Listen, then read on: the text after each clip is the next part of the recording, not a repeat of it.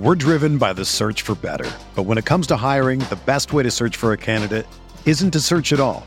Don't search match with Indeed.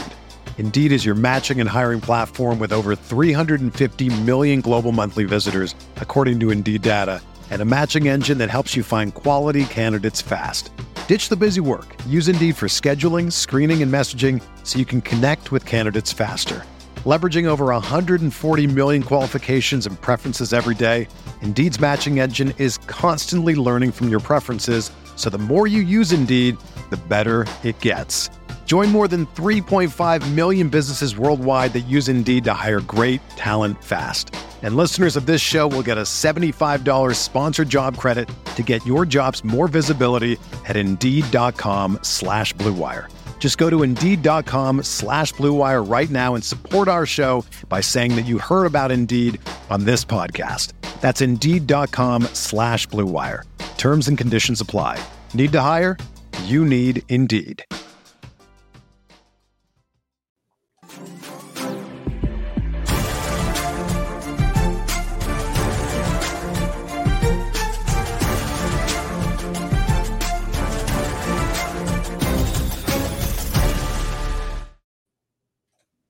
Welcome to the Thursday, August 5th edition of the RotoWire NFL podcast brought to you by WynnBET. I'm Joe Bartle filling in for John McKechnie, who I, I, think is dealing with some pretty serious water damage here at his apartment. So I'm I'm happy that we were able yeah. to kind of uh, find a quick solution to that. But I'm happy to be joined alongside with you, Mario, who will actually be doing Sirius XM with for tomorrow as well, too. So it's kind of like a, a precursor for us of, of sorts.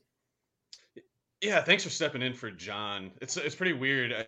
John had his apartment today flooding from above and I don't know what exactly happened. Apparently some empty unit had a toilet that got flushed somehow and somehow that flooded oh my John's apartment beneath it.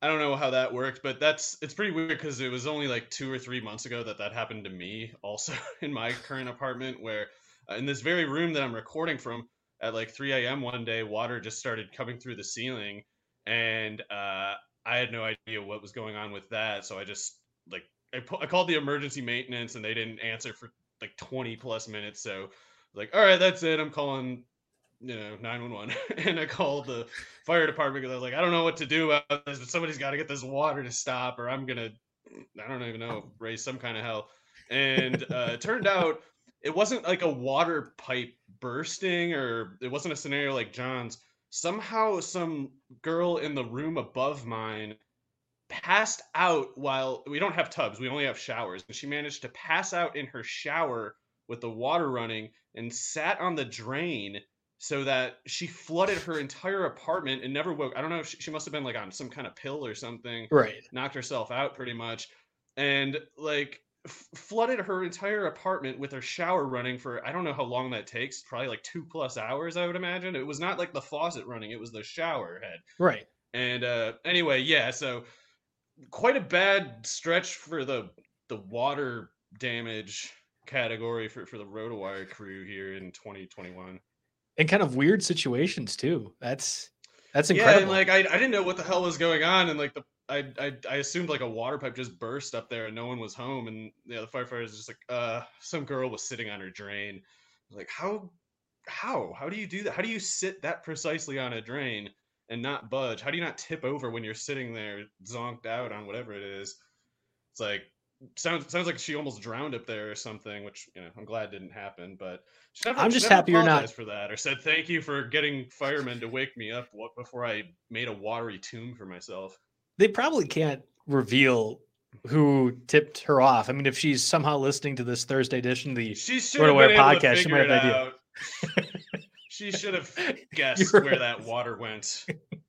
I, I suppose. I'm just happy you're not dunking on her for sitting in the shower because I I that's probably revealing too much, but I sometimes sit in the shower and I I know people think I mean, it's a really weird habit. I can understand like someone gets a headache or something, especially that that makes sense to me. The part about sitting exactly on the drain, right, the drain, covering all of it, and then not waking up or budging for hours. That's that's the part that I will never understand.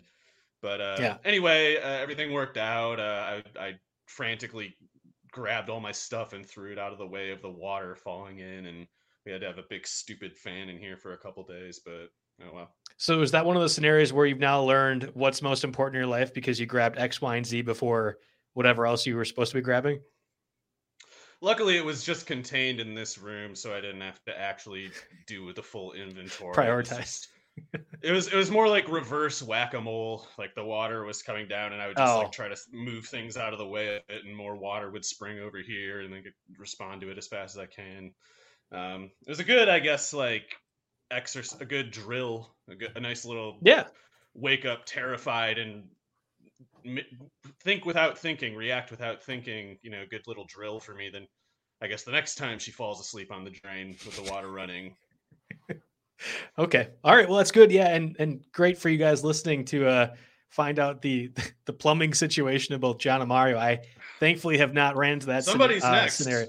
Well, that's what I'm Some- saying. Now I feel like it's- will get flooded now. Yeah. It's got to be me, right? There, there's the connection I'm I'm filling in, so therefore I, I'm going to be prone for this to occur as well. I wouldn't want to be in your shoes. That's all I'll say.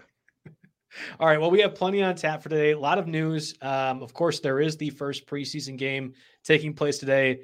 We are we are pro not talking about the, the NFL Hall of Fame preseason game, thankfully. So not a lot of know what you're talking conversation. I never heard of it. Yeah, that. exactly. We just we ignore that altogether. But a lot of other news and notes to go. We'll maybe even look over the job battle series that you've kind of started on the site itself. Before we do that, let's get a word from our sponsors, WynnBET. If there's one thing we appreciate here at RotoWire, it's making good decisions, and even more so, making the right decision. Listen up, folks. I have an incredible offer for you with RotoWire's newest partner, WynnBET, the premier digital casino and sportsbook app. WynnBET is, is now exclusive sponsor for RotoWire's fantasy podcast, and WynnBET brings you all the latest action with a user-friendly interface, money line bets, boosted parlays, over/unders, round robins, live betting, and so much more right at your fingertips. Want a break from sports betting? Well, you can just head to WynnBET's digital casino and take a spin on roulette, double down on blackjack, or even slam the slots. WynnBET is currently available in six states Colorado, Indiana, Michigan, New Jersey, Tennessee, and Virginia, while rapidly expanding. At WynnBET, the possibilities are limitless, and WynnBET is currently offering all RotoWire listeners a risk free bet up to $500 on your first wager. Download wynnbet.com. That's, oh, sorry, download WynnBET. That's W Y N N B E T. WynnBET, the exclusive partner for our fantasy podcast. Cool. Um, yeah, let's get into a little bit of the news and notes for today. And, and really, I think the first bit of news is that Kenny Golladay actually occurred yesterday or around that point. Is expect, expected to miss two to three weeks with a hamstring injury. I'm not sure how aggressive you were getting Kenny Golladay anyway. I, I listened to all your guys' podcasts, and you're obviously one of our better follows on Twitter, too. There's a lot of great people on Twitter for OR, not me, but certainly you. And I haven't heard you talk much about Kenny Golladay. Does this uh, two to three week window change anything for you in his rankings? Not really, but th- there's there's some I guess concerning stuff coming out of Giants training camp. It sounds like a mess. Jason Garrett still has a job with the team, of course. That's not Coach good. Jason Garrett, what are you Um, talking about? I kind of forgot about yeah, I kind of forgot about that until that little blurb came up today. And it's like it kind of reminds me of in Arrested Develop. Okay, so so for anyone listening who didn't see, Jason Garrett was saying to the media like, "You got you got to call me coach. That's the way we do it." And uh, it was kind of weird. Like he was Oh, trying to um, kind of like affirm himself as like this new uh, alpha kind of persona, which of course he didn't really carry in the past. And it kind of reminds me of Arrested Development when Tobias, to prove how much he isn't a never nude anymore, walks around the house naked for like days in a row in front of everybody in the middle of the day. It kind of reminds me of that, where it's like, come on, man, we know you're still a never nude. Knock it off. No, we're not calling you coach. You're, you're Jason Garrett. I think calling him Jason Garrett is probably just we're being overly polite, right? I mean, that's I don't even know what his role within the He's- like he's the offensive coordinator, right? Or listed around there. It's gonna be it's gonna be just like a running joke now. Everyone's gonna say like Coach Jason Exactly, Garrett. yes. Ha ha ha. Yeah, right. Um, which whatever. I guess it doesn't really matter. He's he doesn't seem like a bad guy or anything. It's just kind of funny that he felt the need to I don't know prove that he's a badass to the media. It's like they don't care and they're never gonna stop making fun of you either. Right. So with with Golladay being injured, I guess I moved him down my rankings because I, I have to do the we're doing the Yahoo rankings now. Um, I haven't seen where the link goes, but a couple of us, like Jim Coventry and a few others, uh, do live rankings every single week on Yahoo, and it gets updated throughout the offseason and the regular season. Golladay was a guy that I had, I think, around like pick 60 to 75 in that range. And I bumped him down about 10 or 12 spots. I'd have to look exactly where he ends up going. But I, I thought I loved Golladay with the Lions. Now with uh, Daniel Jones, at the quarterback, there's a few other pass catchers there. We don't know if Saquon Barkley will or will not be ready for the regular season, but he's going to be more of a factor than anything Detroit was from a rushing game perspective. I think this all really kind of is a downside for Golladay, who's a good player, just in a tough spot, and now also missing time. Yeah, I know this sounds like a cop out to say it, and oftentimes it is, but I think Golladay is ideally drafted in best ball, and I don't mean that because I'm saying like, oh, I don't know if he's going to be any good, and this way it's less risky. I mean, he should be good at certain times. It's just going to be difficult to tell when, especially because he's a downfield, or I, I would imagine anyway, he'll be kind of downfield oriented. He'll be their overall number one receiver, of course, but I don't think he's going to get much in the way of like four yard drag routes and things like that. He's going to be a pretty high average depth of target player. And the further downfield your depth of target is, the easier it is to run into just bad luck on a few targets here and there. It's it's further downfield. The less accurate quarterbacks struggle to hit those throws. Even good quarterbacks sometimes struggle to hit those throws. So he's got a higher difficulty with a lot of his routes. And when you factor in Daniel Jones's inaccuracy and Jason Garrett and the, the general issues with that team, you could imagine Golladay falling flat even in what should be a good lineup, a, a, good matchup, and you could also, in my opinion, imagine him having a good game against what should have been a tougher defense because he's he's kind of a jump ball guy. He doesn't really need to get open to be effective. So good coverage doesn't, I think, get a defense as much against a guy like him as it does someone who actually needs to create separation. So it's just going to be you either need to have like the discipline to leave him in your lineup no matter how bad Daniel Jones looked last week and even if he goes like two catches for 25 yards on seven targets, you have to just keep Golladay in your lineup because you won't know when he's going to have that, you know, the, the the ball bounce the right way, you know, and then he gets mm-hmm. he just blows up with no real notice. So in best ball, you don't have to think about that stuff. It's just not a problem of yours after you draft him.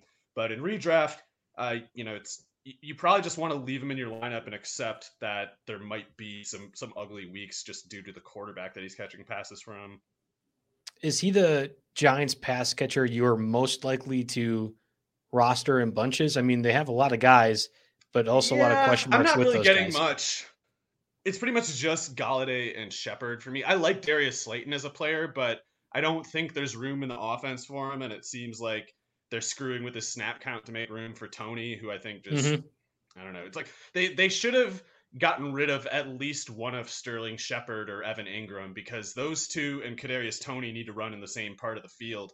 And Shepard can play a little bit outside. So if it comes down to Slayton or Shepard losing a rep because they want to get Toney on the field, I think it's going to be Slayton, even though I, I happen to think he's pretty good.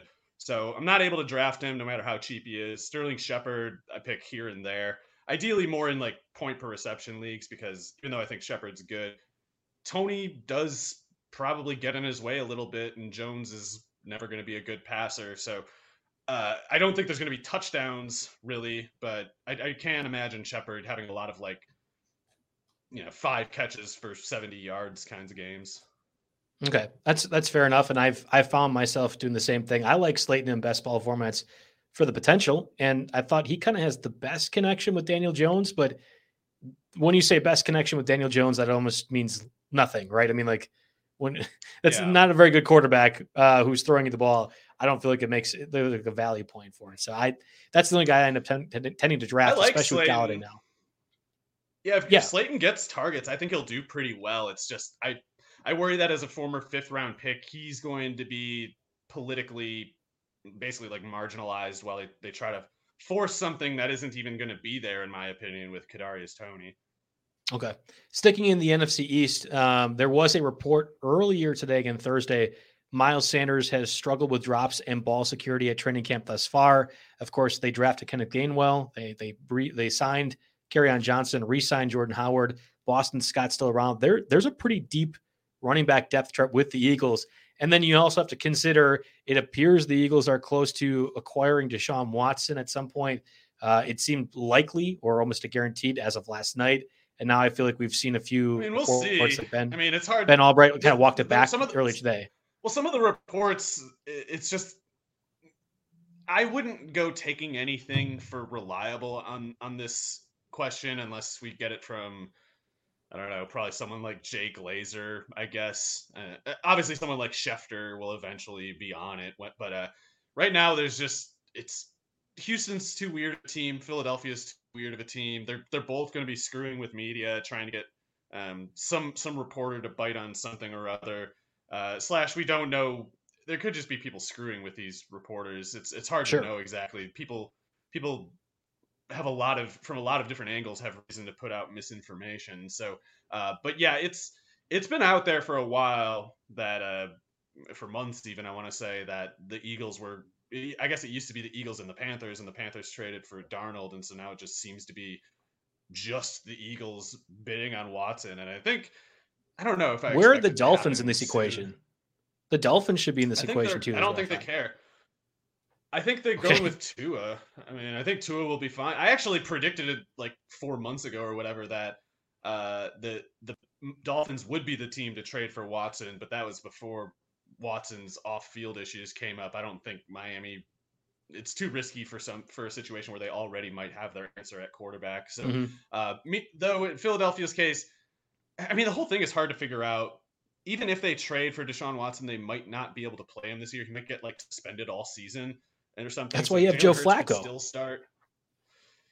Well, uh, I don't even think that they'll necessarily trade Hurts to get Watson, even if okay. this happens, because I mean, Houston already has Davis Mills, and I think he sucks, but a lot of teams probably don't. And Houston being a bad team, in my opinion, it makes sense if they do like Davis, uh, not Davis, uh, Davis Mills.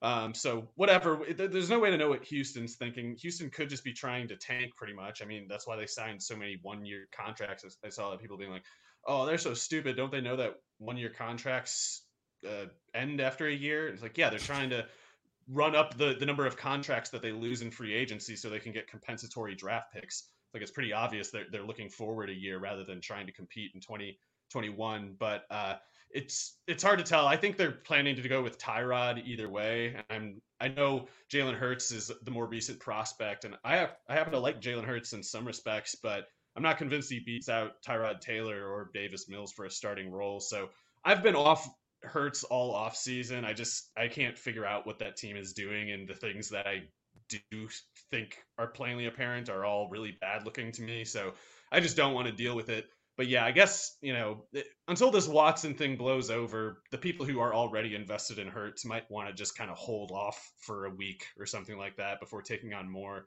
shares of him. Well, okay, so let's put this in context of the other skill guys in that same orbit. Oh, sorry, Hurts uh, to go back. Watson. Yeah, to go. No, to no, go no, it's okay. Bit, like Miles Sanders. No, I, I should have said Miles Sanders challenges the starting running back. They're not going to bench him. The concern that I think is more valid is that yeah, he is a natural receiver, and he's always been bad about fumbles. That was the case coming out of Penn State. It was the case, especially early in his rookie year before he had that hot stretch in the final eight, ten weeks, whatever it was. Last year, he dropped passes. He saw his passing product, pass catching production totally fall off a cliff. Shocked at how much the fall off was, even though I thought he was overrated going into last year.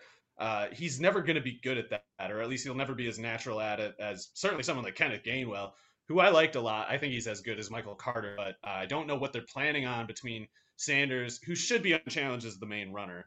Uh, but I don't know what they're thinking in passing downs with Boston Scott, Kerryon, uh, Kenneth Gainwell. No idea what to make of it. All I know is I don't really want much to do with it.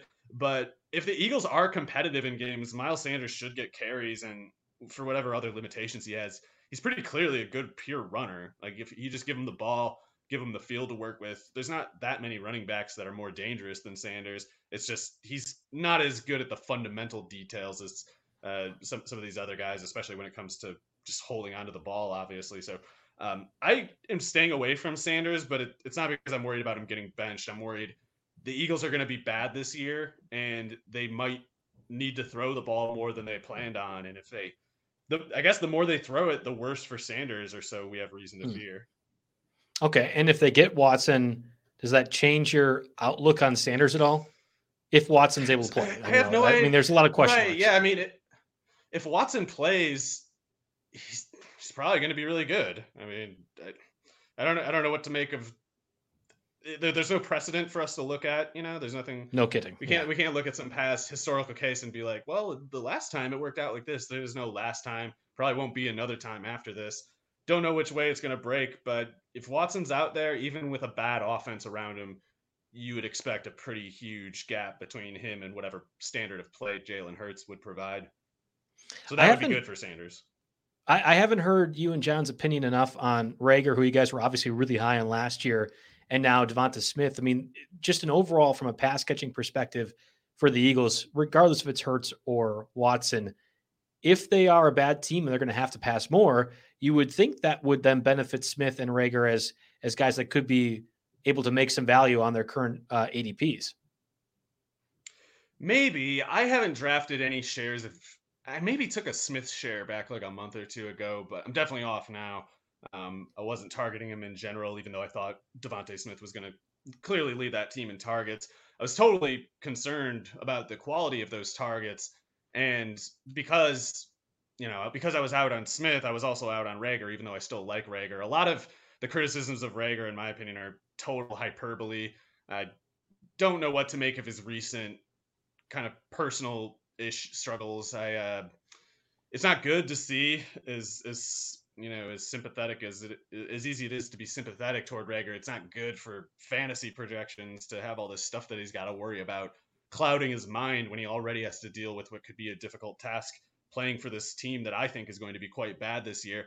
I, I like Reagor a lot as a prospect, but it's it's not as if I ever liked him because I thought he was so polished as a receiver or so reliable. To me, I was more into Reagor because of the upside that he has and because the way I would design an offense, I could definitely have a use for a player like Reagor because I'm I want to make the safeties sit back. I want to create room for the run and I want to use the run to get the safeties leaning forward, set them up with play action kind of I would probably run like a more up tempo, slightly more spread out version of what the Titans do basically. So I could use a player like Reagor because he is extremely explosive and he can run after the catch. And if you if your fundamental defense you know doesn't account for him, he can make you play with the make you pay with the home run every time. And I want that home run threat in my offense. It's something I would really insist on having. So I like Reagor a lot for those reasons, for the real life reasons, but especially when it became apparent that the Eagles were looking at the possibility of going with Hurts all year. I just was too low on Hurts as a passer to see it as a good situation for Reagor because uh, Smith will get more targets. Smith is super polished, whereas Reagor is more toolsy and kind of raw. Uh, Smith is probably older than Reagor even now, or at least he's not much younger if he is. So Smith is super polished, gets a lot of the targets. That's what you need for fantasy. I was worried about Reagor being kind of like a decoy slash big play specialist in a run heavy offense that didn't throw the ball especially well. You were dead on. Smith is actually older by two months. So uh, yeah. yeah. I happen to the way I look at the game, the way I look at prospects, I don't do this thing where people are like, "Oh, I saw five snaps from this rookie and he dropped two passes and like he sucks. I, he was a bust last year at ADP. He sucks now. He's dust." Like I don't understand what compels people to think that way. He's a young prospect who needed development time. Prospects always go or almost always go on a certain development trajectory. And the younger they are, the more productive they are at younger ages, the more athletic tools they have to work with.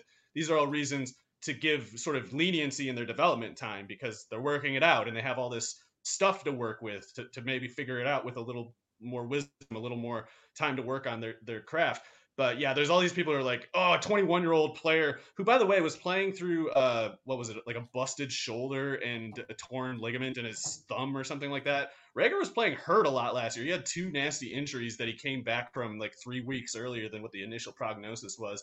So yeah, d- dealing with that and Carson Wentz and the offensive line falling apart, I'm not really inclined to look at Reagor's rookie year and be like, oh, what a what a turd he is because he didn't do well in that situation. It's like nobody did well in that situation except Travis Fulgham for two games. Right. I think that's I think that's fair, and, and especially if you have concern about Hurts, I think that's probably a different podcast altogether. Like what the value of Hurts and, and where other people stand on them is going to be interesting and, and one of those him. stories to follow. If you got him, if you got him in Dynasty or something, just sell him because yeah, and you did, you did in our Dynasty league. He's not Right. Yeah. I mean, he's he can make it work in a certain kind of offense, but it takes a certain coach committed to running the ball, running the ball with the quarterback. And I'm just skeptical that he's ever going to get that situation. And if you try to make him throw the ball 36 times a game, he's just not good enough at passing to, to hold up with that level of exposure, in my opinion. Okay, fair enough. There's a couple other news that happened today that I wanted to at least get your opinion on, Mara. Before we do that, a word from our sponsors, Dynasty Owner. Are you tired of the same old fantasy football leagues that get canceled after a year or so? Yeah, well, if that's the case, Dynasty Owner has your back. Go to dynastyowner.com. New leagues for the 2021 season are forming now. Dynasty Owner unites the fun and excitement of fantasy football with the skill and strategy of the front office by incorporating a salary cap and real NFL player salaries for diehard fantasy football fans that want the real GM experience. Dynasty Owner adds a whole new level of strategy in that element. Are you worried you won't be able to find anyone to play in a league with? Well, just don't. I mean, Dynasty Owner's got you covered and will help fill your league with fantasy football enthusiasts like yourself. You won't have to worry about finding enough players. You can choose to start a league, join an existing one, or purchase a team from a previous owner. If you're serious about joining the big leagues, go to dynastyowner.com and start your dynasty today. Jerry Donaby and I are both in an expert one. I enjoyed it a little bit last year. They probably emphasized the quarter the kickers too much that you actually have to start essentially two kickers, which I don't like, but otherwise it's a lot of fun and I, I do enjoy that format. So uh, definitely one of our, our good partners out there and uh, check them out, dynastyowner.com. The other bit of news that occurred today that I want to discuss was Rondale Moore exiting practice early. It's with an undisclosed injury. Uh, it's not believed to be serious, but I feel like we've heard that before with a couple of these guys, and then it turned out to be a little bit more. In the context of both AJ Green and Christian Kirk uh, on on the injured list right now, this was supposed to be Rondale Moore's time to shine, and I've heard a lot of people say once Moore got a chance to be in the starting lineup, the Cardinals couldn't take him out. Well, now here you go. He's hurt. Uh, and this could be a possibility for Andy Isabella to finally get a few more reps and, and, make a resurgence in that lineup. Where do you stand in the Cardinals pass catchers altogether and and your, your thoughts, regardless of Moore and Green and Kirk's health? Well, it's something that I think is a bit fluid still. Like I don't think the Cardinals need to go with any sort of definite based offense. I think they're going to let AJ Green, Christian Kirk, Rondale Moore compete in training camp. I don't think Andy Isabella is. I mean, if he's even on the team, he's not going to play a whole lot. He doesn't really fit Kingsbury's uh, all curl route offense. But Isabella can make plays downfield if there is such an offense. You know, to be fair to Kingsbury, I guess they're talking about using Andy Isabella more so outside this year. They they were using him a lot in the slot last year and trying to make him run over the middle on these short routes, and he was never going to be good at that. That's not how you use a player like Isabella. You got to send him downfield. If you're going to play, if you're going to insist that he play the slot, then make him run far downfield at least. Don't give him short routes. Um, but I, I guess if they're going to keep him outside, he can at least be like a speed decoy threat out there. And Isabella isn't trash or anything. It's just he, he has certain limitations, and the Cardinals have asked him to take on too much exposure in the areas where he's limited. So uh, with that said, I don't I don't see why he would play much this year. Uh, I guess if one of those top three guys is hurt, then maybe then. But I don't see much in the way of fantasy potential. I think he'll be uh, a low target per snap kind of player, even if he's efficient with his targets. So I think what we're going to see is, you know, this team maybe four wide isn't its base formation, but it's pretty close. It's it's like its second I would imagine most frequent formation at worst. Uh, if in in that case, the three wide would be the most frequent. So there's going to be a lot of reps to split up, even after DeAndre Hopkins and his, of course, giant share of of the target rotation. But it's it's something like you know AJ Green's 32, whatever he is now, and he's he's had his injury troubles. So guy like him, a guy like Christian Kirk, I suppose, both have somewhat elevated durability concern. Even Rondale Moore got hurt at least two of the past no, you got hurt both of the last two years at Purdue, if I remember right. So sometimes these things work themselves out just because, you know, each of the three only plays 14 games and they all kind of get their moment in the offense. But if they all stay healthy and you're looking at the most likely base formation, I think it's just Kirk and Moore both play a lot. There's there's going to be a lot of double slot formations, be it trips or just four wide. And if they're both on the field, at that point, I just kind of start thinking about what the route combinations are going to look like. We're going to still have probably DeAndre Hopkins mostly on the left side.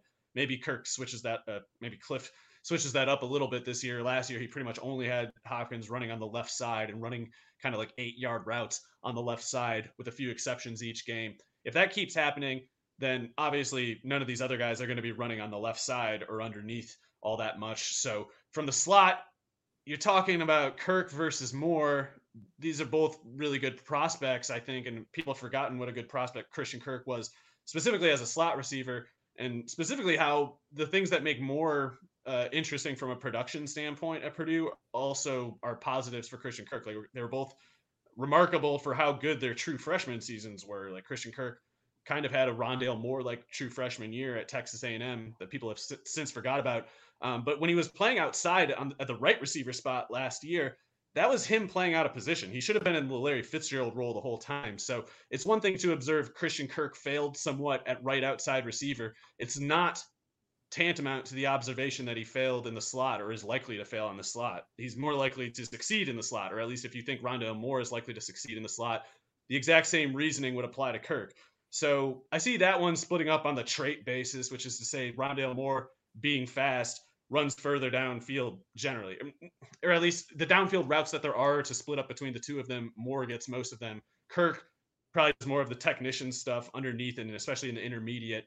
If you're talking underneath targets for Moore, I'm thinking mostly jet sweeps and screens. I don't think he's, uh, I don't think he's gonna take the same part of the field that Kirk will. Like Kirk should be uniquely good underneath, intermediate, and in the middle of the field, whereas Moore can offer uh, more for the offense going deep having you know the 427 speed or whatever it is so i kind of see Moore running from the slot splitting the slot workload pretty much evenly not evenly but something where kirk is basically more present than most people are expecting but i can see it working out for both of them uh, especially again if if aj green keeps having injury troubles or if it just turns out he's not very good in that scenario, you know, where they don't have AJ Green, then Rondale I think just goes outside or I could be wrong, but it's like he can he can run those routes that Kirk can't outside. Like Kirk doesn't really have the speed to run downfield the way that they might want that outside right receiver spot to go. So um, I, th- I think it's th- there's a way for everybody to pitch in here.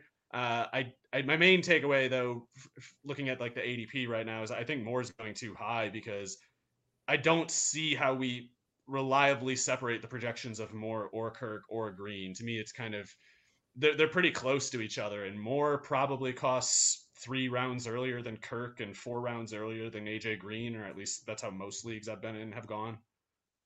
Yeah, that was going to be my next question, actually. So Kirk's ADP on NFFC formats uh, within the last five days, so like August 1st to now, Kirk is at 191. Guys around him in that range Terrace Marshall, John Brown, Parris Campbell, all taken a little before within that same round. Emmanuel Sanders, Tre'Quan before? Smith. Yeah, Terrace Marshall, John Brown, Parris Campbell, Shepard, all before Christian Kirk. And so, Emmanuel- for what it's worth, that's that's the opposite of I, so with the ADP I was talking about. I guess I should have just said it's underdog. Like on there, I okay. know he goes like two rounds before Kirk. Well, probably like three or four rounds before Parris Campbell. So that's interesting. The NFFC ADP appears to be quite divergent, and uh, in that scenario, well, Moore Moore is ahead of Kirk. Moore is ahead right. Sorry. Even even uh, even Terrace Marshall, he's going like okay. a round or two later than Kurt uh, than than Ronnie Moore is on underdog. So um, I was just talking about how I wouldn't really want Moore at his current ADP. I guess I got to take that back. And an NFA, NFFC ADP, I would be interested in Moore in that range. Okay, because Moore is at 174, which is about a round higher than Kirk. Guys before Moore are Agholor, Elijah Moore, Bateman, Henry Ruggs, Cole Beasley. Again, that's within the last five days. I, I mean, like if hmm. I'm looking at those names, I agree with you. I think there's an upside play out of Rondale Moore from that section. You can, I mean, I've the Agholor pick is like a, a, boring one that okay, fine. And I know Bateman's been getting a lot of buzz, but I think with that Arizona yeah, offense, take, I'm okay with Moore Yeah, sorry, I would I would definitely take Rondale over Agholor. That's one those okay. guys go like three rounds apart on underdog, and Agholor goes easily later always. So that's interesting that the markets are so different between those two sites. I guess I don't I don't know what they're thinking really. I mean, I guess it's just different opinions and the. the I don't. Th- I mean, the scoring uh, system's different. It's full point PPR and NFFC, whereas I think it's half point for underdog, more. right? Yeah, I, I, would think the half point PPR would sooner hurt Rondale Moore, or at least certainly True. not be an advantage relative to these other guys. So I don't. It's seems like um, NFFC people are a little lower on him, I guess, than the underdog. The, the best ball format might explain some of it too. Like maybe True. people on best ball are thinking, oh, Rondale's going to be super inconsistent, but that doesn't quite seem to be what I believe. They seem to more so believe on underdog, like he's the wide receiver two in this offense because AJ Green sucks and Christian Kirk sucks. And that line of thinking I definitely reject. I don't I am pretty sure Christian Kirk doesn't suck. And even though it's more likely in the case of AJ Green, I don't think we should be so sure that he sucks either. Uh, okay, cool. I, I want curious, like I've heard you talk about the underdog best balls quite a bit. How many shares do you have thus far in underdog? And like what's the end game goal by the end of August? Uh, how many shares do I have of Rondale? No, I meant like how many drafts have you done on underdog? Oh, um, I think it's I think I've done something like 20 or something like that. That was my thought. Um, I don't have yeah, I don't have any Rondale shares. I have a lot of Christian Kirk. Uh, Christian Kirk's on probably like 40% of my teams or more, which uh, I'm not afraid to take more exposure there. I'm, I'm pretty sure the people doubting Kirk are wrong to do it. Do you think you're going to get to like 35, 40 underdog uh, drafts by the end of I this? don't know. or- We'll see. So the ADP sure seems to be tightening up, in my opinion, and or at least in some points. Like Jonathan Taylor's going way too late. That's stupid. Some like DeAndre Swift's going too late. That's stupid too.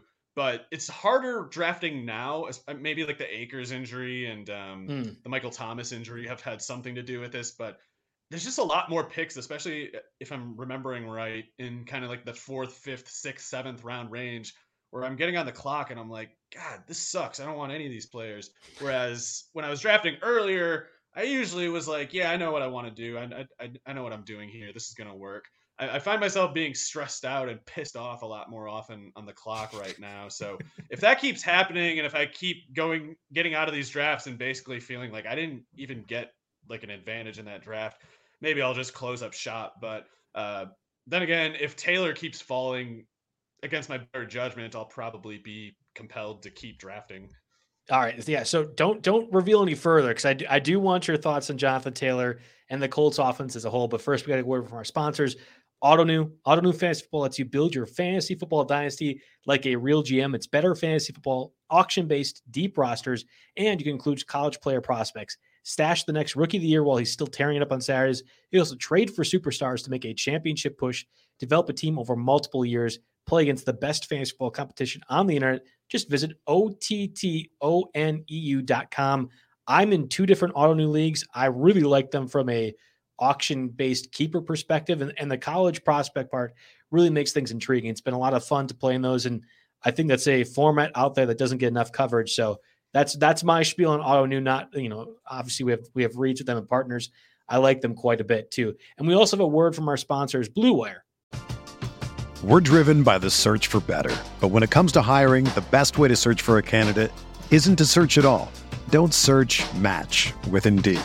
Indeed is your matching and hiring platform with over 350 million global monthly visitors, according to Indeed data, and a matching engine that helps you find quality candidates fast. Ditch the busy work. Use Indeed for scheduling, screening, and messaging so you can connect with candidates faster. Leveraging over 140 million qualifications and preferences every day, Indeed's matching engine is constantly learning from your preferences, so the more you use Indeed, the better it gets. Join more than 3.5 million businesses worldwide that use Indeed to hire great talent fast. And listeners of this show will get a $75 sponsored job credit to get your jobs more visibility at Indeed.com slash Blue Wire. Just go to Indeed.com slash Blue Wire right now and support our show by saying that you heard about Indeed on this podcast. That's Indeed.com slash Blue Wire. Terms and conditions apply. Need to hire? You need Indeed. Whether you're a world class athlete or a podcaster like me, we all understand the importance of mental and physical well being and proper recovery for top notch performance. That's why I'm excited that Unifyd Healing is sponsoring podcasts on the Blue Wire Network. Unifyd Healing is a new and super innovative global network of wellness centers powered by Energy Enhancement System, or EE System. If you haven't heard of the EE System yet, then you'll want to listen up. This technology promotes wellness, deep relaxation, purification, and rejuvenation. Wherever you are across the globe, access to a center is easy and affordable. Interested in experiencing the EE System technology for yourself? Go to unifydhealing.com slash bluewire to learn more and find a center near you. That's unifyd, U-N-I-F-Y-D, healing.com slash bluewire. No material or testimonials on the Unifyd Healing website are intended to be viewed as medical advice or a substitute for professional medical advice, diagnosis, or treatment. Always seek the advice of your physician or other qualified healthcare provider with any questions you may have regarding a medical condition or treatment and before undertaking a new healthcare regimen, including EE system. Okay, so thanks Blue Wire for chipping in there. Um, I do again, Mario, want to get your take on the Jonathan Taylor situation. So for everyone, I'm sure all the fantasy podcasts right now are kind of talking about the same thing. I we had conversations, I think Jake and I did on Tuesday about Jonathan Taylor and the Colts as well too. So the backdrop, Carson Wentz out five to twelve weeks. The ridiculously large timetable for the injuries, uh, comically notwithstanding, going to make some question marks with Jacob Eason possibly starting uh, at quarterback for the Colts. Maybe they go in a different direction. You look at the waiver wire uh, or free agency, I should say. Not a lot of guys out there trading wise. Not a lot of guys out there. It seems more like that Jacob Eason has to be your starter for the Colts week one. Then you have Quenton Nelson having a similar injury to Carson Wentz, also out five to 12 weeks. Uh, Nelson comes out on his Instagram, says, I'll be back in week one, no problem. Uh, rah, rah, I'm a tough offensive lineman, yada, yada. This has now made Jonathan Taylor, who was, I thought, a slam dunk five or six overall running back, go outside of the first round. And I just spoke with Scott Pianowski on SiriusXM uh, today, and then we had him on for the podcast yesterday, and he was like pounding the table. No way am I taking uh, Taylor within the first round. Where do you stand, Mario? He was actually falling even before those events happened, and now that he is falling, or sorry, now that those things happened, he's falling even more. I don't care at all. I think that people are still confused about what kind of player Jonathan Taylor is, and we're still plagued by this sort of um, this sort of fantasy analysis that really decontextualizes everything and just looks at PPR points and targets per snap and things like that. And like, a target's much more valuable than a carry. So any running back that doesn't project for 70 targets doesn't have enough upside to be worth taking. And I think that that reasoning is buttressed by a lot of ideological tenets that are totally arbitrary or that I definitely reject. I have I have no patience for a lot of that stuff. And I think that there's kind of like an underlying there's like a resulting confusion from this underlying sort of reasoning that's become so popular in, in you know so-called analytical analytics sort of media where because this emphasis of the target and this idea that, that the running back the running game doesn't matter they don't see the difference between one runner and another they just they both don't matter if one is great and one is good to me that doesn't matter because i think neither is legitimate that's just that's just how this reasoning tends to go in practice, in my opinion. It's why you get a play- person like this, uh, like Kevin Cole was saying today. Like I just wouldn't have drafted Nick Chubb in any scenario because I don't want to have to deal with the scenario of him being good and having to pay him later. It's like that's insane. You don't pass on a great player because they cost money later, especially when we're talking about getting him on a second round contract anyway. But anyway, I think these are I think these are irrational conclusions to reach, and I think they're informed by ideological details that just you can't substantiate. And when you fall into that line of thinking, yeah, you're going to look at Jonathan Taylor and then look at, I don't know, uh, Javonte Williams or David Montgomery or Miles Sanders and not be able to tell the difference. Why would you? They're both crap. Neither one's any use useful, right? So uh, I happen to think that that's all wrong. I happen to think that much like Nick Chubb last year, we're going to get to next year with Jonathan Taylor, people talking about how like oh man, look how great of a pure runner he is. He's even better than all these other guys. He's a he's a total monster. Like the basically the kind of reasoning that leads people to reject Jonathan Taylor is the kind of reasoning that led people to say Dion Lewis is better than Derrick Henry and Kareem Hunt is better than Nick Chubb. Being in a being a truly elite runner still does matter. And there is a difference. In practice, there's a huge difference between giving a carry to someone like Jonathan Taylor and a carry like Mar- uh, to a player like Marlon Mack. So I understand the fears that people express about like, oh, Marlon Mack's going to force a committee with Jonathan Taylor. Even if you believed that, you should have thought that's a less likely scenario upon the Carson Wentz injury occurring. You get away with giving carries to someone like Marlon Mack instead of Jonathan Taylor if it both works out if it works out in both cases. So if you think that Carson Wentz makes that offense worse, then it means that the cushion, like the margin for error that you're working with as a runner, as a play caller, even gets slimmer it means that the cost of going with an inferior player like Marlon Mack instead of Taylor goes up. And that's something that you can get away with if Marlon Mack is getting the first down, just like Taylor, but he's probably not. And especially if you believe that Carson Wentz's injury is a problem, then that only becomes more the case. They're more dependent on Taylor as a result of that injury. The Quenton Nelson detail is a little concerning. I'm personally not going to care in the second round, especially. I think that the question of like whether he's worth a first rounder at this point is immaterial. He, he's not going there anymore. Who cares? Uh, don't take any player around earlier than you have to. It's not insightful to me to, to say like he's not worth a first round pick when he's going in the second round. Now the argument is becoming is he even worth that? And I, I think if you if you knock a player who is otherwise worth a top five pick, and I think that's exactly what Taylor was over Carson Wentz's injury and Quenton Nelson's injury, and having them fall into the second, that, that seems like a bit much to me, especially when we don't even know that Nelson's going to miss time. It's different for an offensive lineman to manage an injury like that than it is a quarterback. You just tape up his ankle real big and then go out there and, and just, you know, do squats, do deadlifts basically in the trenches. It's a lot different than running and planting your foot and throwing the ball uh, 40 times a game. So we'll see. Uh, I, I, think that the Quenton Nelson injury is a, is a reason to not take Taylor in like the top six, assuming he was even going there in the first place, which of course he isn't. So yeah, taking taking getting getting like scared of Taylor at the 12th pick or so of the Quenton Nelson injury is, in my opinion, an overreaction. And uh, yeah, it's it's it's it's also weird to me that people ever believe that like Carson Wentz was part of the appeal for Taylor. Like I thought Carson Wentz sucked all this time. I didn't care. I didn't have anything to do with it. it you know, Jacob Eason probably is not going to be good, but I thought Carson Wentz was definitely not going to be good. It doesn't matter to me. So I'll I'll point this out at least on the NFFC format within the last two days. Jonathan Taylor is actually being selected at 11 overall, so back into the first round, early second. I would imagine the slide continues to fall um, as more mainstream fantasy people continue to talk down Jonathan Taylor.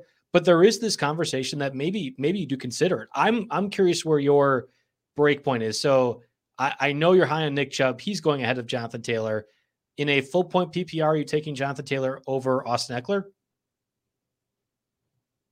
Mm, I, I, won't say every time, but probably like okay. All right. I am. I'm, I'm taking I, Taylor over Nick Chubb, and and like me and John. Oh, you're you're going Taylor Nick over Nick, Nick Chubb. You are taking Taylor over Nick yeah, Chubb. Yeah. Oh, okay. Yeah, uh, I mean, I, I, love Nick Chubb. Me and John are like the original Nick Chubb guys. We were screaming yes, you are. the last three years about how everybody should be taking Nick Chubb and stop talking about how anybody else can do what Nick Chubb does because it was never true. I'm saying now Jonathan Taylor is in an offense with more targets available than Chubb has in his. And I, while I happen to think Chubb is, I don't know, the best running back in the league, tied with Dalvin Cook, who's best running back in the league, something like that. I also think Jonathan Taylor is going to be close to that tier as a pure runner. A lot of the reasons that Chubb is so dominant apply to Taylor too. And in Taylor's case, there's more obvious check down opportunities in the offense, I think. Like we already saw him working well as a pass catcher last year. So uh, obviously there's not like 60, 70 catch upside with Taylor. But with Chubb, I am worried about him finishing a year with like 30 catches, whereas I consider that Taylor's floor. Okay. So that's interesting. I would have thought pretty slam dunk Nick Chubb over Jonathan Taylor. And I I was in lockstep yeah, like with you and John. Still. Yeah, no, I was in lockstep with you and John about Nick Chubb, and I was Jonathan Taylor last year too. Um, and I, I think Jonathan Taylor is one of the best backs in the league, absolutely. But I, I think I'll still take Nick Chubb ahead of him right now because there's a bit more of a safety to it. I, I also think it's not like Carson Wentz is going to be gone the entire year. And if Wentz is back, and if he ends up only missing a couple games, which is possible, I, don't think that really hurts the offense as much as people are anticipating. Yeah, I don't think it really matters that much. I mean, Carson Wentz is not a good quarterback. He's he can do some things pretty well. He can make some plays here and there, but he's not a reliable player in any sense. So, but he's better I, than Jacob Eason. Concerned, right? I mean, like he's. I, mean, I don't have enough. I don't. Maybe I don't know. I mean, I have like a low opinion of them both, and it just doesn't really matter to me. Uh, and it, it, the reason it doesn't matter to me is because if they can't throw the ball, then they have to run it. Like it, if they want to run it and they want to get a first down, they got to run it with Taylor. So I I just see it that much more likely that Taylor goes over 20 carries. I don't know most games now, mm-hmm. maybe not most, but uh, how do you look at that offense now and consider Taylor anything but one of the league favorites for most 20 plus carry games? Do they think uh, they're just going to put Taylor on the bench after the first quarter? Because, like, oh, we're down nine to nothing now, and Jacob Eason sucks. Time to put in Nyheim Hines so we can throw it more with our quarterback who sucks? I doubt it. I think you're giving Taylor the ball because he's your only good player now. My only my only argument to that would be all right. So we have the Joe Mixon factor coming into play, where great he's getting the workload, but he's inefficient with those carries. Taylor's better than Joe Mixon. He, I think Taylor's really good, but the circumstances yeah. are pretty limiting. That's that's where I'm I'm looking at with Taylor. Mixon's talent level is overrated, and the dysfunction of the Bengals is under acknowledged. I don't think mm. that Taylor. I don't think Taylor playing for the Bengals would necessarily result in a Mixon Mixon outcome, but I do think that the, the Bengals situation is still worse because as much as I have certain gripes with him, Frank Reich isn't a total clown as a coach, but the Bengals are at serious risk of quitting their whole season on Zac Taylor, uh, which I kind of surprised they didn't do last year. Uh, but anyway, I think I think Taylor is several magnitudes above Joe Mixon as a talent, and uh, if we're if, see, I think a lot of people would invite the volume connection there. I guess some people are still saying like, "Oh, Marlon Mack's just as good," but I think a lot of people are acknowledging like, "Oh, they're going to have to give him more volume now." Taylor, that is, mm-hmm. and but it's going to be a wash because the efficiency is going to drop. It's like it might. I mean, it, it might. The efficiency might drop. It's not necessarily going to. In fact, sometimes against certain runners, you don't want to stack the box because if you put your safeties up too far, you're not leaving the last line of defense. You're getting too aggressive, making a stop that you think you can make, but with a player like Taylor, you're more likely to be wrong than you are with other running backs. And if you are wrong, he's going 80 yards. So, uh, like an extreme example of how this dynamic can work, someone can look at Tevin Coleman's last year at Indiana when they had this guy Zander Diamont playing quarterback who it, it, he wasn't a quarterback. They had no quarterbacks on the team that year. They were throwing it like 11 times a game. Every single play, there's nine defenders in the box against Tevin Coleman, and it went horribly wrong because he kept getting these 70 yard touchdowns against teams because you know they they they'd get him on 12 yards for 10 carries on his first 10 carries and then they'd give up that big play over and over because they didn't have a safety to cut off that long angle on him. They would get too aggressive. You miss once that's that's the touchdown cost. Like you can't miss once against that kind of speed.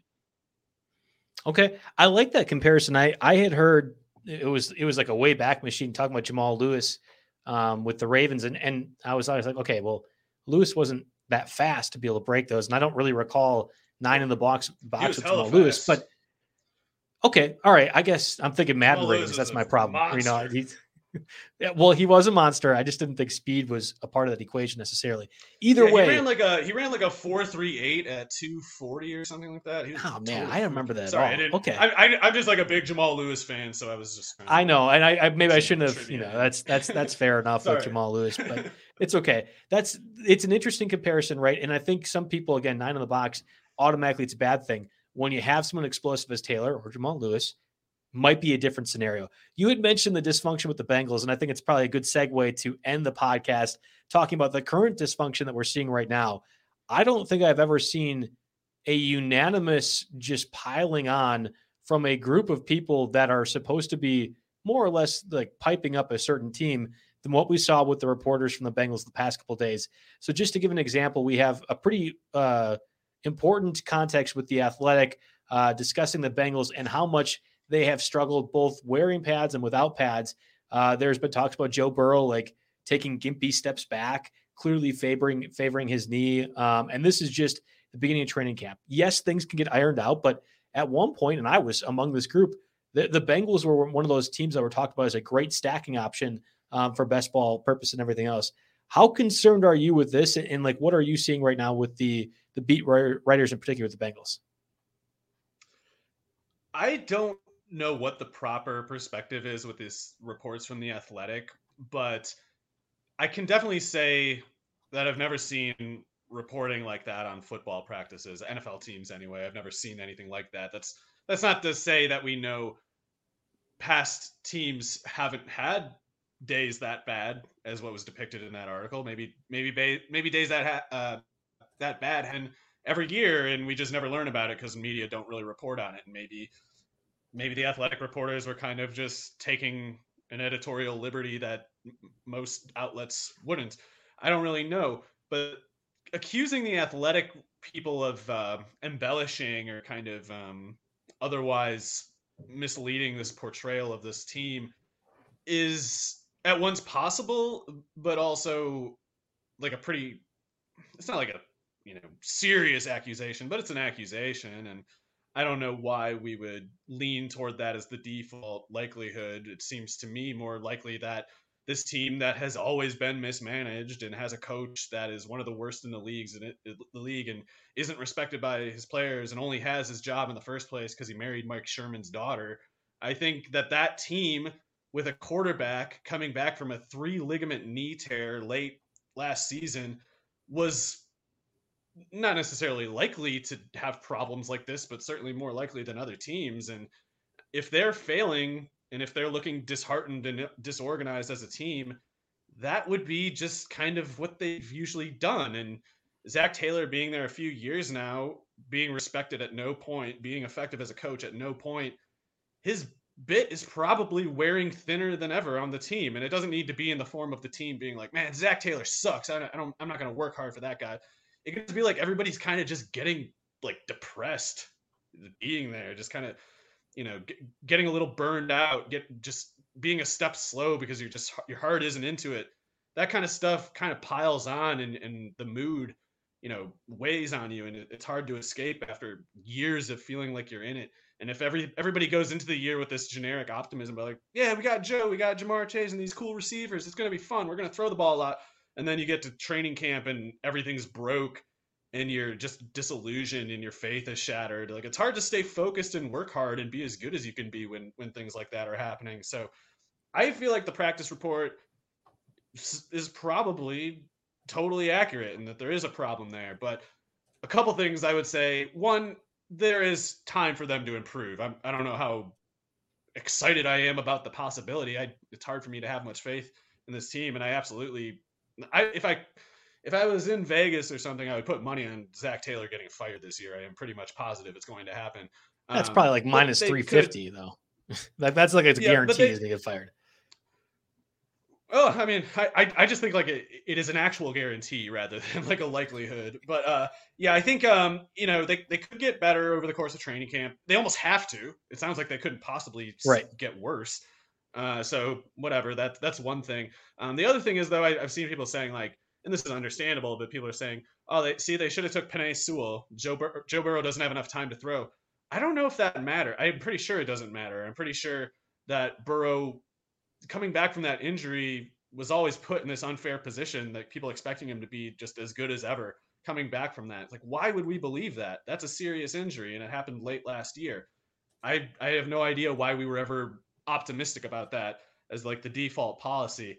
Um, and then you know, like having having having like the offensive line be better doesn't make the knee hold up, of course, but also Sewell's not even 21 yet. He's going to be 21 in like October. I think it's unrealistic to think he would have been better on the offensive line. But even if he were, even even if Penei Sewell were Jonathan Ogden 2.0 and just absolutely shut down everything that came to the left side of that offensive line, this team probably would still look bad in that particular practice that we're talking about. Like the, the problems are too big to be solved by anybody, uh, let alone you know the question of whether Chase or Sewell is what it all hinged on. So maybe I'm wrong. Maybe maybe it really was all coming down to that pick. But I happen to think that Zac Taylor is just hopeless as a coach, and uh, you know I, I don't see how that team plays to ninety percent of their potential with that guy running the team. All right, so that's pretty damning evidence. We have uh, some ADP talk here for Joe Burrow, at least within the last week or so, is around pick 100 in NFFC formats. I don't know where he is. Underdog. I could pull it up. Uh, but that'll put him at quarterback 13. So quarterback after Burrow would be Trevor Lawrence, Matt Ryan, and then for some reason Trey Lance has gotten all the way to that point. And I like Trey Lance, but that's a different conversation. Are you taking Lawrence over Burrow? I think that's probably a yes. I would imagine. Yeah. yeah, I was I was saying that all off season, and then Lawrence just kept getting cheaper, and Burrow kept getting more expensive, and I was like, why are you doing this? Um, but yeah, I, I love Lawrence. I I think Lawrence is gonna set the league on fire pretty much right away. Okay, how about Matt Ryan over Joe Burrow? Yeah, so I'm pretty low on Burrow. I think I'm probably as low on Burrow and the Bengals as anyone out there. Really, I still wouldn't take Matt Ryan over him. Okay. Maybe All maybe right. I should rethink that because Ryan's good. I just worry that he doesn't have any help there. Pitts and Ridley is all he has. Yeah, I'm I'm right there with you, and I was more optimistic on Burrow um, than probably most people. I, again, I was of the opinion leading the charge that Bengals stack actually was pretty affordable to do. At this point, though, that's concerning evidence. What you just talked about, I agree with you. The Zac Taylor effect it cannot, in in both ways, cannot be understated or overstated. I don't I don't think people really truly understand how miserable of a coach he is, and if I think Taylor needs to haven't a, looked at it. well, they need to say a thank you gift to uh, Adam right. Gase, right? I mean, I would rather have Gase. No, don't say that. You don't actually mean Yes, that. I would. I would rather have Gase. Man, do you know how bad it was with the Bengals the past 10 years? And AJ Green, Geno Atkins, Carlos Dunlap dealt with all of it. They didn't say a word. And then last year, AJ Green just basically goes AWOL after three embarrassing games. Uh, Geno Atkins and Carlos Dunlap are both like, we're not playing anymore. This guy sucks. Trade us. We're not doing it. We're done. It's like, think of what they had to get put through to reach that point.